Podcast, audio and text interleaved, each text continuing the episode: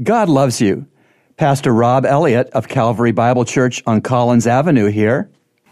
Let's talk about meekness. Meekness is not weakness. Meekness is strength kept under control. A horse is meek. It could buck its rider off, but it doesn't. The rider knows how to use the bit and the bridle. A bulldozer is meek. It could level a house, but it doesn't. The bulldozer operator uses the right levers. A Christian is meek. She could speak or act aggressively, but she doesn't when she allows the Holy Spirit to control her.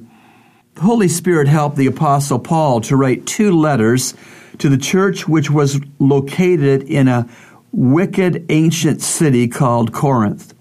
And the second letter we find at chapter 10 and verse 1 this Now I, Paul, myself urge you by the meekness and the gentleness of Christ. I am he who is meek when face to face with you, but bold toward you when absent. Quickly, two things from this verse. Number one, Jesus was meek and gentle. He had God's power, which he often controlled. For example, he could have called angels to rescue him from the cross, but he didn't. Jesus wasn't weak.